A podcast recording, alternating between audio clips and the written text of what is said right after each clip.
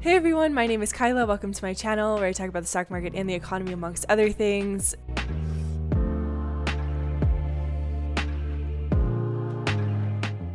I know I said this video would be out on Friday, but I thought today would be better, so it's out today. It's going to be an interview with Grant Cavanaugh, who's the Chief Investment Officer for Scoot Science. I did a video with Scoot Science, a salmon video. Grant has a PhD in agricultural economics from the University of Kentucky, and he also has extensive research in catastrophe markets, so thinking about the worst possible things ever to happen and then pricing out that risk. And I was like, that seems a little bit relevant to right now. So we're going to have a conversation around pricing out agriculture risk risk, what that looks like from a reinsurance insurance perspective, talking about India wheat, talking about what he sees in broader commodities markets right now, and just how you can honestly see salmon, which is what he spends a lot of time in, relative to broader commodity markets and how it prices like electricity. Before we get started, I did want to talk, because of course I do, about what I'm seeing in agricultural markets. So, some brief Kyla thoughts. This flowchart that I have on screen, so I'll explain it for people who are listening via audio, but how the world has sort of worked around globalization and trade has been pretty normal for the past, you know, 100 years or so. We've relied on a global world that functions just in time for the better part of this last century, but things like war and pandemics begin to break that functionality. And it's pretty simplified, this flowchart, but there's a few things that I want to highlight. So, number one, how a global world normally works. Globalization is a core component of our systems. A lot of countries rely on imports for the majority of their consumption, and that's not a bad thing, it's actually pretty good. That means that countries that are better producing some goods can produce them, comparative advantage, and then the utilization of resources more effective across the board. This gets into the impacts of a global world though, so we have things like a pandemic and a war that makes globalization get disrupted and no longer work the way that we thought it would. All of a sudden, the wheat exports, fertilizer, etc. from Russia and Ukraine are uncertain, which reverberates down the entire supply chain. So Egypt, which is highly reliant on wheat from Russia and Ukraine, no longer has that wheat source anymore, and they are left without options. And globalization is no longer the solution, but the problem. And then compound that with supply chain issues at large, floods, fires, and food sources are no longer as stable as they once were or as we expected them to be. And so the normal trade process is everything is an input output process. It's compiler function. We uh, we have natural gas that goes into fertilizer, fertilizer goes into crops, etc. And so if one domino of that process tips, the entire thing begins to topple. So Russia Russia is a huge exporter of natural gas. Belarus is a huge exporter of potash, a key part of the fertilizer process, which is fertilizer has already increased three to four times in cost, and that's even before these key inputs increased in cost. So that loss impacts food production at large. And then you can think about the impacted trade processes and those results. So domestic protectionism, I've talked about this in previous videos, where countries are going to start to produce more goods domestically and try to wean off imports in general. That could lead to less exports as countries begin to stockpile goods for their people and try and be like, whoa, okay, like things are nuts, people are nuts, we're just gonna keep everything in here. And essentially, the globalization framework unravels, and countries exist in silos to build out the stock of their silos. And that shortages lead to broader problems. This is something that many analysts have brought up, where the echoes of political instability, like what happened with Arab Spring, due to a lack of food. And Odd Lots had a really good episode on this with a few key points. So, countries should number one, not hoard their food supplies, and number two, try to increase aid by supporting agriculture in developing nations. In the US, only 15% of our food costs represent the cost of a raw commodity, but in places like Egypt, it's much more one to one. So we're just going to have to be like mindful of that. Like things are going to be more expensive in developing nations just because of the way that their food prices out and the way that their government uh, does or doesn't support that. Thinking of some solutions, I think it's pronounced Lyceon, like Lyceon. I'm so sorry if I'm saying it wrong, but it's a very good publication. It's it's founded by people who were in finance previously, and they were like financial media needs to be revamped. But they wrote a really good piece called The Geopolitics of Food, and they wrote the advent of the Internet of Things, artificial intelligence, and big data should help even more, as farmers can program fertilizer and water to feed crops at specific times to reduce waste, boost yields. Gene editing should help yield disease and drought resistant crops, and both vertical farms and synthetic meats offer unique new possibilities to increase production while decreasing waste. Humans are super smart, and Grant and I discuss that even more in the piece that will follow this. Grant and I talk about everything from, you know, futures onion derivatives to gaps in the markets to diversity in the markets, uh, tomato futures, what food insecurity looks like in developing nations, and how goats can be used as storage vehicles, and talking about the salmon haul, how that relates to electricity. And then the final point is commodity crises are a very good time to remember that we are a global world, and that sure, yeah, we rely on globalization, but we also rely on each other to maintain all of this, right? And we have to take care of each other, we have to take care of the world around us, and there's many lessons that we can learn from what we're currently going through to hopefully come out on the better side of all of this, more united, more connected, and um, more better. more better. So please enjoy this interview with Grant. Thank you. Hey, Grant.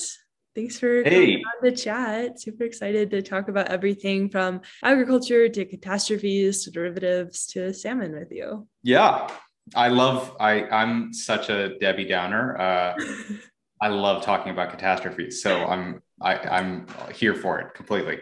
Yeah, you have extensive background in c- catastrophe research. Do you just want to like explain a little bit of what you've done and sort of what you've studied over the past couple years? I always knew that I wanted to to work on agriculture and specifically like by the time I was going to to undergrad school. I, I went to a feeder school for the US State Department and a lot of people go on to work at the US State Department itself or the World Bank and international development type projects. And doing that early on I got to see like how cool and interesting the puzzles that people were solving were in the world of insurance. So that's uh, that's what led me down that path. And I've worked on both the property and casualty side. Sometimes people hear the term property casualty insurance, don't really know what that is. First order approximation property is hurricanes hitting the east coast of the United States. If you had to pick one single risk to sum it all up. And the casualty side is kind of the search for the next asbestos, like the, the equivalent of uh, a hurricane hitting Miami uh, is is uh, asbestos in the world of of, of casualty. Um, so I've worked on both of those, like as a modeler, so making statistical models of these risks and how they merge over time and what we should think about them. So can you get a little bit more like into this idea of a catastrophe? Like how do you measure that risk? How do you think about that risk? How do you price out something that theoretically nobody knows is going to happen, right? So like how do you think about that? Yeah. Yeah, so so there's a lot that people don't know and then but if you oftentimes even with really big nasty problems, you can break it up into constituent parts and start wrapping your mind around it in, in a functional way. So, um, going back to 1992, Hurricane Andrew hit Southern Florida. That was a really big event for reinsurers. Reinsurers are the ones who are really taking those big risks associated with hurricanes and earthquakes. And your insurance company itself is kind of gathering up a lot of risk and ultimately trying to efficiently pass it on to a reinsurer who's really in the business of saying, is there going to be a big catastrophe event or not?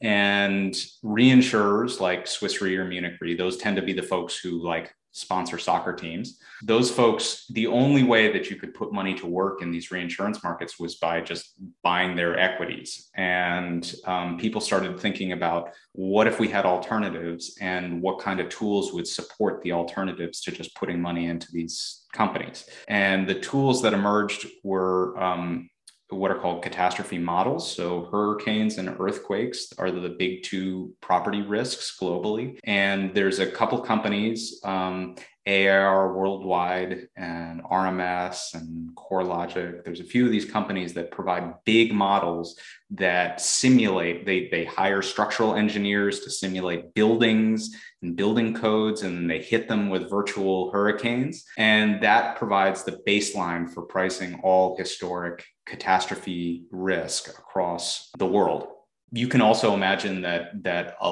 lot of risks sit outside those two core models that kind of act as like ratings credit ratings but for reinsurance. And so i was like on the desk that handled everything that sat outside of that suite of kind of well established well modeled risks. So you were handling like the catastrophes that were just like almost random and there wasn't like it's not like a hurricane it's not like a tornado it's something that just nobody thought it would happen and it does that kind of stuff? Well no it, it's more like ones that just we haven't gotten around to systematically modeling. So in 2014 and 2015 the indian government was really you know india has these india is an overwhelmingly rural country and its agriculture historically has been rain fed. So they're entirely dependent on the monsoon rains that come between June and kind of roughly September of every single year. And people like watch the rain pattern every single year, and it's really important to the lives of a billion people, basically. And in 2014, 2015, they had really nasty losses, and there wasn't any national agricultural insurance scheme in place. And so they decided to start one, which would kind of overnight become the one of the biggest agricultural insurance programs in the world.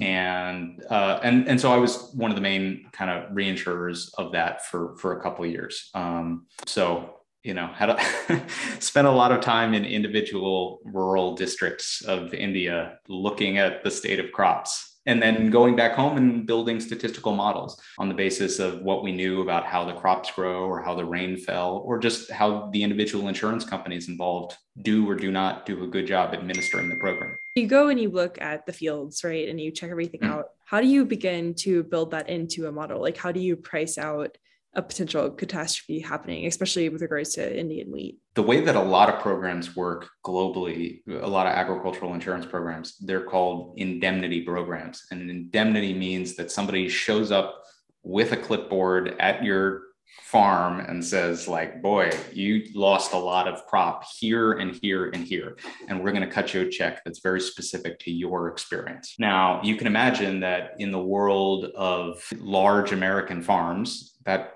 kind of works. It still has its inefficiencies, but um, but the scale is kind of well aligned. But once you get down to Indian farms, which on average are much much smaller than American farms, and you're talking about it's somewhere around 65% of the total population is is rural there's just too many farms. So what you do is you randomly pick farms and systematically measure their yield for different crops at those randomly picked farms. And then we pay all the farmers in an area based off of those crop cutting experiments. So it's a it's a it's a pretty good design for a, a, program, and it makes it much more tractable because you end up with this data set, which is saying here are all the crop cutting experiments, here are all the yields for all the individual villages all around India, and on that basis, you can start building statistical models that link that up to rainfall at certain times of the year or different problems that might be tractable for data science, machine learning type techniques. And so, did you pay them as a reinsurer or did you pay them for the data? In that circumstance, you know, I was sitting in the seat of a reinsurer. So, um, you go in and try and find companies that do a really good job of administering, picking the individual districts where they want to participate and administering the program overall. So part of what you're guessing is not just how is this village going to do over time, like how often does it fall short based off of historic patterns, but also like who who who's just on top of their systems for managing this program and, and, and things like that and I want to revisit this idea of Indian wheat, but I do want to talk a little bit about the time yeah. that you spent in derivatives, um, sure. especially around like 2012. Uh, so you worked within the CFTC. Commodities are, as um, you know, as everybody knows, like they're on an absolute tear right now. So could you talk about what it was like back then, specifically within the world of derivatives, like working within the CFTC and just thinking about all the different stuff that's going on relative mm-hmm. to, to then? Yeah.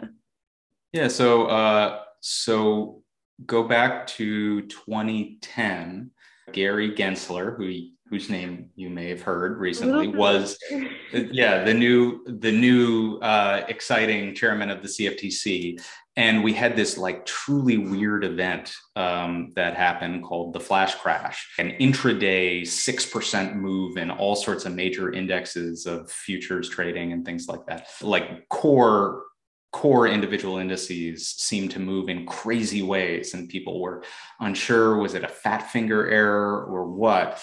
And uh, and so you know this tells you a little bit about the bureaucratic mentality of these different regulatory bodies but like gary gensler really really wanted to be the one in in front of America explaining what had just happened in this weird circumstance. There was a researcher on his team, Andre Kirilenko, who uh, was an excellent researcher at the time, who just had really good resources and capability. And even though a lot of the markets that were associated with the flash crash weren't under Gary Gensler's regulatory remit, he was the one who could come with like really interesting analysis of what had happened during the flash crash and why. And that started off this circumstance where the research uh, team at the CFTC got a lot of resources to bring in outside academics to just work on various and sundry problems. And the quid pro quo was you're going to work supporting us in implementing and responding to questions regarding the implementation of the Dodd Frank overhaul of American financial regulation. And in return,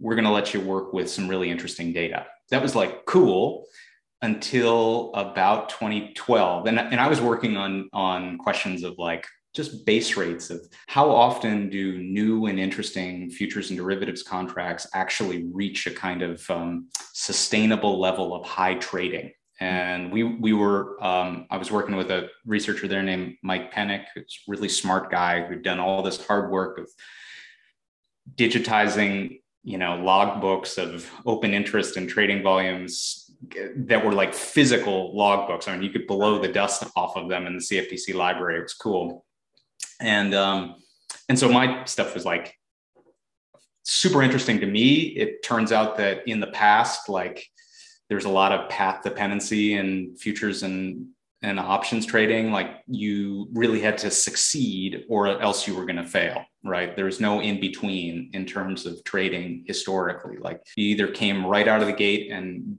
did extraordinarily well like interest rate derivatives or you fell on your face like shrimp derivatives. And there was a lot of failures um, over time. Yeah Oh. Inter- I mean, there's always interesting stories about which ones actually get up and going and which ones don't. Like, I always loved the story of um, someone tried to start a futures on opening box office.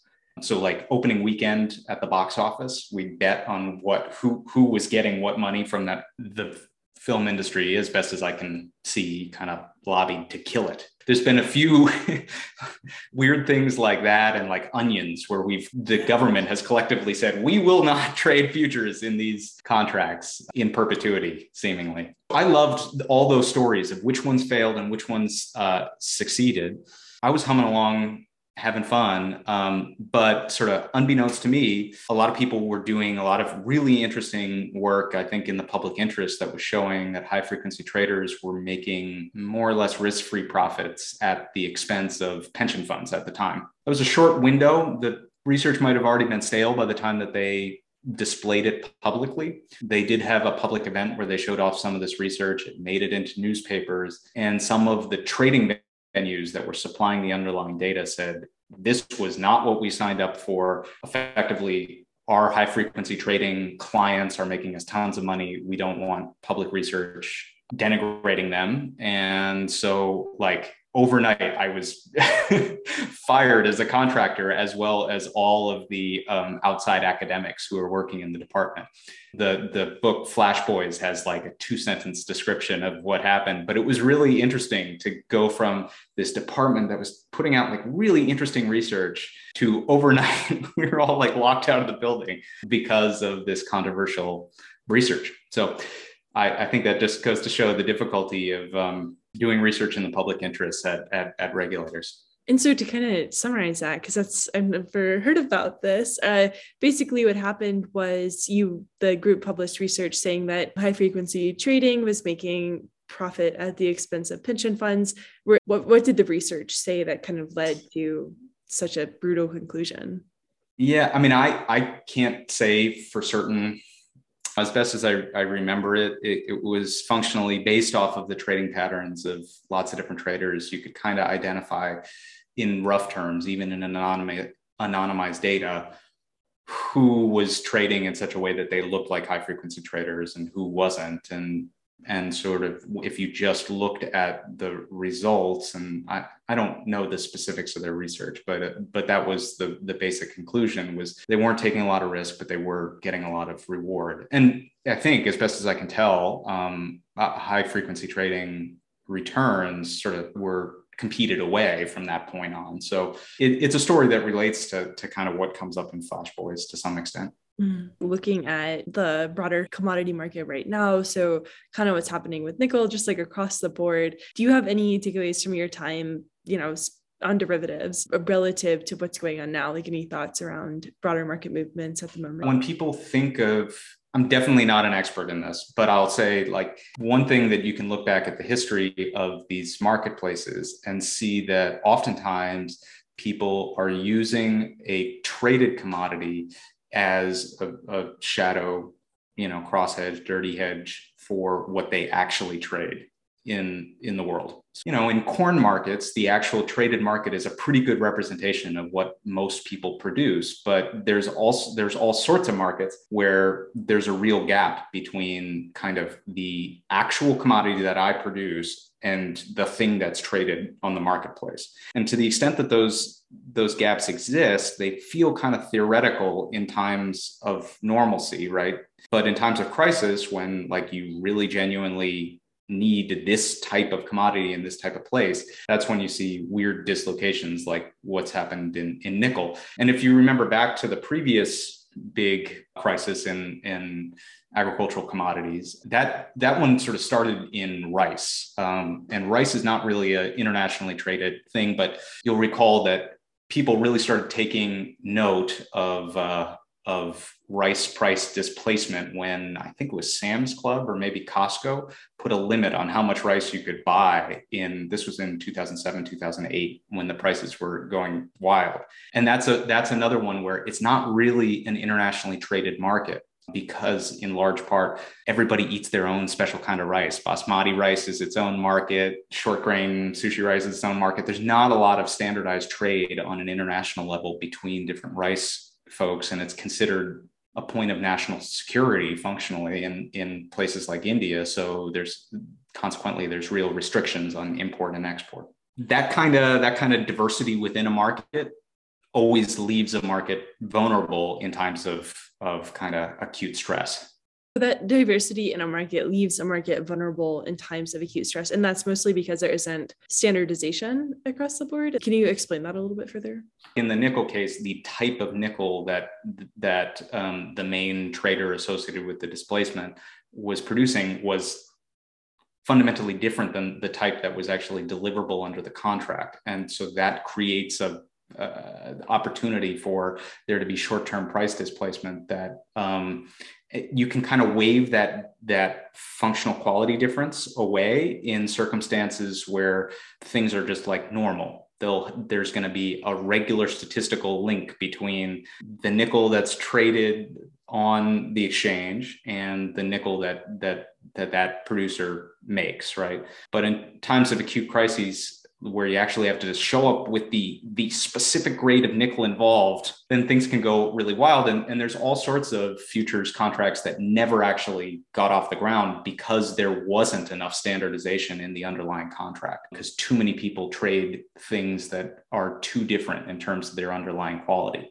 Like you know there's no tomatoes futures contract because the quality of tomatoes varies too much we can't even get close to a circumstance where, where we all are looking at the same page when it comes to the price of tomatoes. And does that worry you? Are you like, we need to have tomato contracts? Or are you like, this is just a thing that's happening and it's okay? Um, I think it's the deviation from people's expectations that create real um, you know chaos in markets in the short term. It's when you thought you had a nickel that more or less was like the nickel that was trading and then all of a sudden you find out that's not the case. As long as everybody's on the same page then markets will proceed in a more or less orderly fashion. That, that's not always true but first order approximation yeah. That gets into like i think agricultural risk too. So going back to what we talked about a little bit earlier with india and wheat and just like broader risk. So when you think about agricultural markets, because this is so relevant right now, how do you price that out? I mean, it's pretty similar. Like oftentimes you have to think about what's baked into underlying prices and underlying expectations, and then look for the meaningful gaps between what's baked in and and you know so so for example like um, here i can share my screen and show you a little a few things about you know what i'm looking at here's one good global crop monitor for wheat and you're looking around at different places that are producing wheat right now. Green is good. Yellow is a place to watch. Obviously ukraine is all in, in yellow right now. And one of the important pieces to note is that actually on a global scale most of the wheat in the world is, is produced in china and produced in india. Those are the top two wheat producers. China we never really know what's going on. There's not a lot of publicly available information on the basis of satellite information and uh, other arm's length information we were thinking that china was doing well this year, but there's also been public reports that there's been flooding and ultimately like it's really hard to understand. India has had a really unprecedented string of good monsoons since 2015 roughly. Funnily enough, since they put up this large good agricultural insurance program, they've had excellent monsoons, which means as you can expect, everybody is turning around saying like why did we pay for all this stupid insurance? Like, this is a highway robbery. We haven't gotten a material payout. And it, it just sort of happens that we've had a string of like five or six really pretty like manageable monsoons in a row. And on a historic basis, usually we see a lot more nasty monsoons. So here's, here's a picture of, of Indian monsoons over time. Um, you know, say every four or five years, these red ones that are going especially down this pink line those are big nasty monsoons and we just have like kind of cruised in the normal range for a few years in a row when we were assessing indian output which today is kind of green that's only kind of a first order assumption like it gives you a first order sense of like how is india doing but in practice like a lot of um, our experience as insurers or reinsurers is dictated by much more localized phenomenon that you can't really assess at, at arm's length easily. So here's a here's a map of hail incidents globally. This is like red is a lot of hail and white is not too much hail. Most of Indian India's wheat is grown right in the foothills, you know, running up to the Himalayas, which also the sh- right in front of mountain ranges is where you get a lot of nasty hail. Mm. And hail is a really tricky risk, right? Because it'll hit one town or half of a town and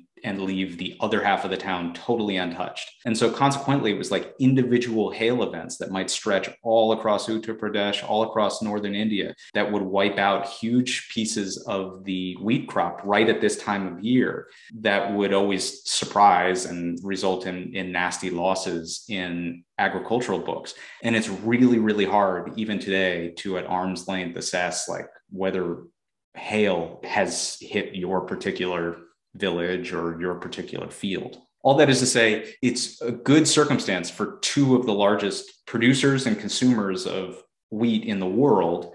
And, but we're in a critical period for risks like hail that could still sort of spoil the party on an, on a one-off basis. The other piece of this is that more and more there's been a trend because the cost of storing wheat and grains in general has gone down more individual farmers are taking into their own hands the infrastructure to store their grains than say in the past. And so places like Australia, it's really actually hard to estimate today. Individual farmers have built more infrastructure for storing their own wheat as opposed to in the past where they they'd go and bring their wheat to a third party who owned the storage infrastructure.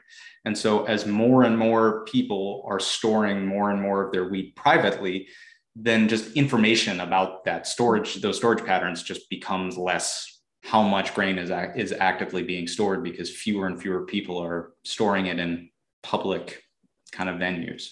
So those would be two areas, the storage and like hail, where you might see like big um, deviations for people's expectations right now. And does India, this might be a silly question, but do they grow spring wheat? So is their planting season about to commence or is it So so India's pattern of cropping is built around the monsoon. And so all of the crops that the the way that the monsoon works is every single year right here in Sri Lanka the monsoon starts right around June 1 the monsoon hits here and then it just cruises up into Pakistan until about uh, early July. So across sort of the month of June, early July. That's what we're watching throughout the, the first part of the season.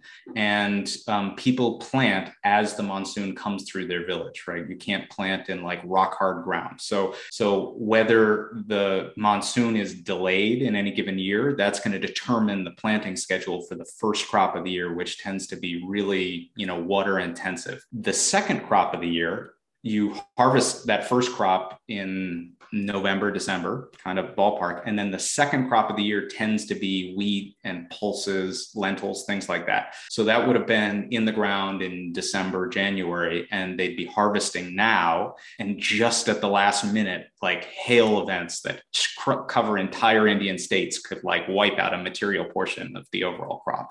And so I'm a little bit interested in just like the reinsurance process of that. So like if all of a sudden India gets hit by a massive hailstorm like what does that look like what did that look like for you as a reinsurer? Like how do you manage that for them with them alongside them? Well reinsurers don't really have the luxury of trading in and out of their positions the same way that other folks do. You can't really cut your losses. You just if a hurricane is coming to hit miami i mean there's a little bit of trading that people do but more or less you're you're just going to pay out what's dictated in the underlying policy. And so, you know, that's a circumstance where uh, you have to get a pretty good sense of what the long term average is, kind of adjust for factors like El Nino that you can observe before getting on the policy. And then you just sit and wait and see how things go that's the very idea of of insurance and reinsurance. It's that the you know you can come back to the same person who you talked to originally and remind them that they owe you money. I want to get a little bit into your work with scoot science as well. So like um kind of leading into that though are there any themes that you and scoot are paying attention to like either in the commodity mar- markets that are worrying or exciting? Like what are you all sort of like watching right now? It's helpful to compare salmon markets to some of the other markets that people might be walking watching today. And and that gives you a sense of like kind of where we're coming from. I know you you you like refrigerator art. I do too. Electricity is a commodity market where literally for the whole thing to work we have to consume exactly what we produce at the moment that it's produced more or less. There's no ability functionally at a utility scale to store electricity. We're working on that but today you got to use it or lose it or lose the whole system really. So um, you can move it across space pretty kind of easily like we build transmission lines and you can move the electricity instantly across space but you can't really store it and move it across time currency is pretty good you know you put cash in your wallet like it's hopefully there when you come back. It's movable across space and across time in a, in a pretty functional way. Water isn't traded globally but it's pretty easy to store relatively speaking like we have reservoirs or underground places that we put water over time and it kind of is there when we go back and get it. And then there's things that are just like really, really expensive to store, move across space or time, like services. And those aren't really traded commodities. So something like wheat, we're seeing the limits of it being moved across space. Like in practice, 30% or something of the world's wheat that is exported and actually moved across space is coming from Russia or uh, Ukraine. And so it's people kind of assume that it's easy to move across uh, space, but it's actually much harder to move across space. It's still pretty easy to move across time. You can store wheat for a long time pretty cheaply. And in low income countries, grains, there's not a lot of good storage opportunities for grains. Pests get in there, et cetera. And so people actually use livestock as a way to store grains in low income communities. So you can think of your goat, if you're in a village in Ethiopia, as being a form of storage across space and time functionally. And so when you see really acute periods of nasty um, uh, food insecurity, famine type situation, it's often because people have the exchange rate between livestock and edible food goes wild. So everybody's trying to sell their goats all at once. There's goat hyperinflation, and all of your savings kind of evaporate over time functionally. That's one way of thinking about famine. And there's markets like rice that we think of that like theoretically could be really good about for storage, but in practice, like there isn't one rice market. There's too many rice markets for any one of them to really be globally traded. Of all of these, salmon, which we work on today, is really actually pretty close to electricity. It most of what we consume in terms of salmon is not frozen, it's fresh. It has to more or less be consumed roughly in the time that it's produced. we can move it from country to country. Most of our salmon comes from Norway or Chile or some someplace, but we really can't move it across time without losing a ton of the value. So freezing your salmon instantly results in it having a lot less market value. Supply in the short term is pretty well fixed. It takes two and a half years or something to grow a salmon to a commercial weight. And so, like in the short term, the salmon haul is going to be what it's going to be. So that creates electricity type displacements, a little more electricity type displacements in the marketplace than a lot of other commodities.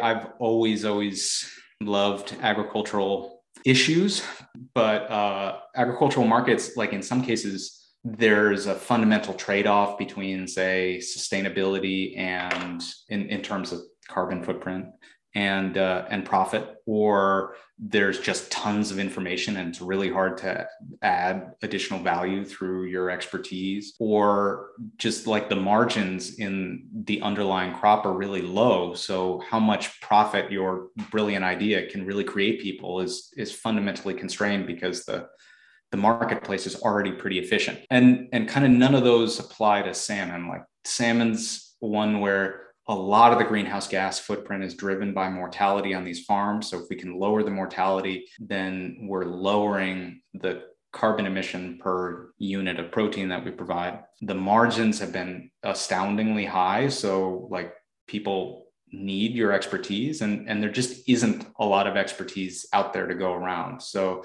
so these days scoot science i work with this like really accomplished interesting team of ocean scientists who kind of love the opportunity to apply their expertise their phds in forecasting ocean temperatures and things like that. And they help salmon companies um, navigate like a lot of really weird acute risks that come along. The equivalent of hail type events are faced every day by by salmon farms around the world. So how do you think about scoot and sort of like the work around salmon in light of this broader commodity inflation? Like what role do you think salmon farming and like sustainable salmon farming has in this world where things that are normally not scarce seem a lot more scarce? One one piece of things I, like even when you talked about this world where things normally feel scarce you're you're referencing people's expectations and people's expectations are are actually like at this point pretty darn efficient in the world of agriculture, way more efficient than they were in the 1940s or 1950s when we still saw on a global scale massive famines all across the world. Now, those massive famines, it's not just about information. Oftentimes, they're like a lot of government policy involved or other other sorts of complicated factors. But um, but just knowing what's happening and having some arm's length way of, of rocking the circumstance, people just take that for granted in the world of agriculture in a way that they can't when we come to the oceans because we have been developing tools to support forecasting of weather and things like that for decades and they're pretty good today. That's just not the case in ocean based industries. They just don't have the equivalent of a five day forecast for ocean conditions. Here, I can, I can show you actually our little forecasting tool or one part of it. Can you see that?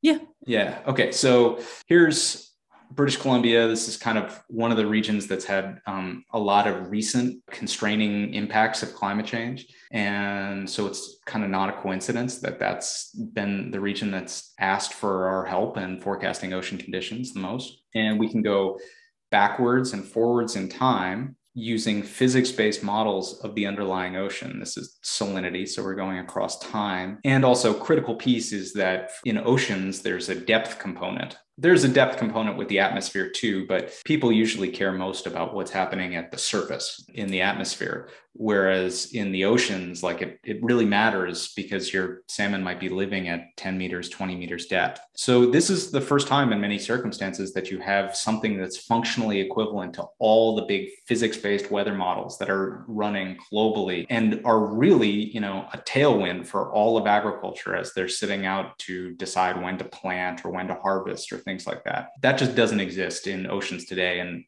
we're kind of the first ones to build it. So it, it, like it's exciting it's cool to to be able to in a relatively simple way, connect up these oceanographers who've been working really hard on quantitative problems with the people who didn't even know that those tools were available. How do you all think about the balance of the economy and the environment, right? So, helping these communities that rely on salmon farming have a more sustainable path, but also make money, which they need. There are definitely um, environmental impacts that have to be managed associated with these operations and you know there's a lot of questions also about fish welfare and and the kind of um, ethical and, and moral considerations that you that uh, standards that you have to try and meet if you're going to in a responsible way feed the global population and so we feel like we're in a position where we're offering people the tools to actually systematically get better on all of those things. And it's worth noting that like the salmon industry has had this tremendous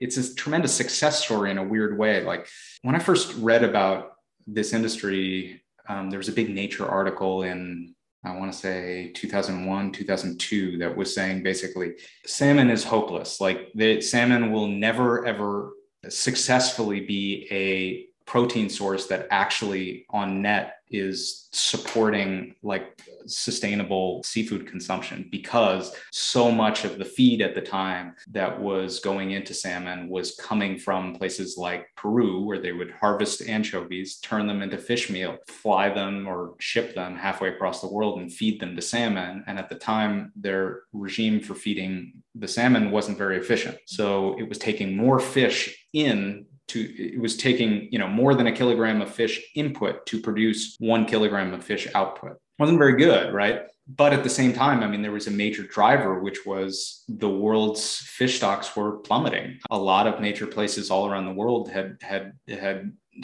you know reached the point where they successfully overfished. And fast forward 20 years later ratio of the feed efficiency has changed dramatically to the point where um, salmon is now on net creating fish when uh, at these operations. And that's all without the basic tools that we take for granted in agriculture. So i just see such a great pathway for groups to continue to improve and they really want to. Like i would bet that there's no other industry in the world that has a higher percentage of the total industry that's already signed up to green loan facilities or green bonds where they're pledging the at these specific metrics we're going to get better over time. So we'd like to help them do that as quickly as possible. Yeah i think it's uh, super needed right? Like because we have all this esg talk and sometimes that doesn't translate to real world application. I think you're making a lot of progress so. Thanks. I mean I just kind of love these problems. So it doesn't feel very like, mm-hmm. but I will say, you know, there are some like cool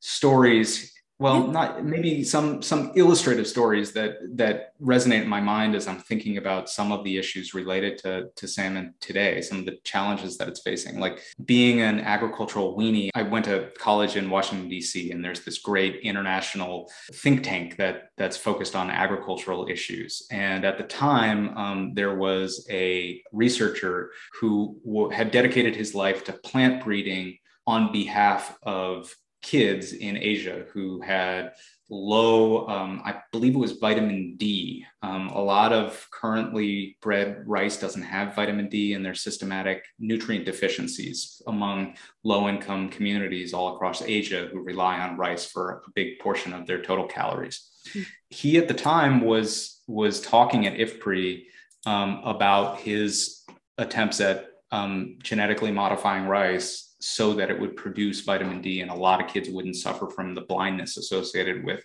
vitamin D uh, deficiency. And at the time, you know, GMO crops were similarly controversial to, and and it just made a huge impression to me just seeing this uh, dedicated rice breeder who had like put his life's work in a very earnest way in helping the world and it felt like there was a lot of um, knee jerk pushback against just the technological package in which those good intentions and success arrived. And it's it's kind of a really tragic story that that these products were never really commercialized a large part because of um, controversy related to the very the, the kind of labels that were put on the effort itself. And just to hear him talk about you know the vision he had was really inspiring and also a little heartbreaking that helps frame some of the work that that we're doing today, even on a, a times a, a controversial section of agriculture. I didn't know that story. That's really powerful. Yeah, thanks for sharing that. Is is there anything else that you want to add or any final thoughts that you have? You know, I'll I'll leave you with this. Like there's so many interesting stories that are just like not covered in the world of agriculture.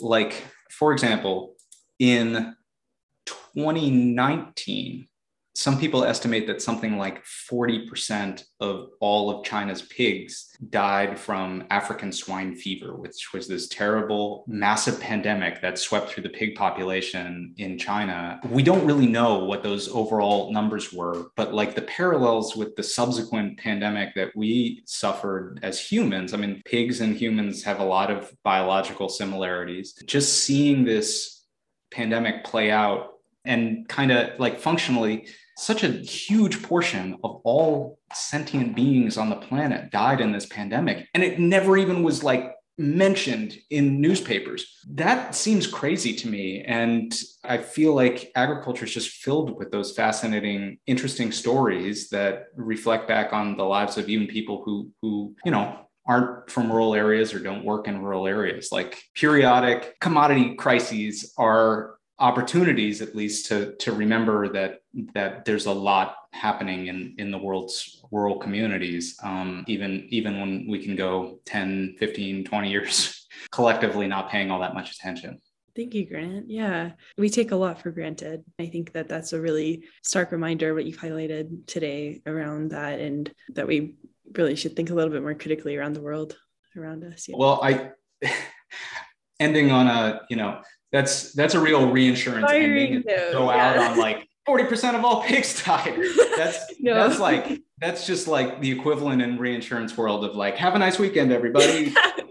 you all just um, like list bad stats out to each other as you're leaving all the office. time all the time i used to commute into into work i work north of san francisco mm-hmm. I, over the most rickety bridge in the san francisco bay area and like we'd talk about what kind of earthquake would destroy the bridge we were commuting over in the day. That's the kind of fun guys we were, are. That's amazing. Definitely big party, invite people. Well, thank you so much. Um, and if thank you to, to, reach out to you, what's the best way to do that? Or yeah, I mean, check out our website, scootscience.com. We've got a big 100 page paper on the economics of individual salmon assets all across the world and what it's like to potentially consider those as an investment. They're not, you know, on the market today, but we think that they're appropriate for institutional portfolios. So if there's anybody out there who looks at this and says, that's interesting, that's truly an uncorrelated asset that we'd like to, to work with you to bring into our portfolio, you know, please do reach out to us through the website. Like there's there's lots of different opportunities to to to collaborate in operationalizing all this research. Yeah, yeah, and I'll have all that linked below in the description box and in the podcast uh, description as well. So yeah, thank you so much, Grant. This has been great.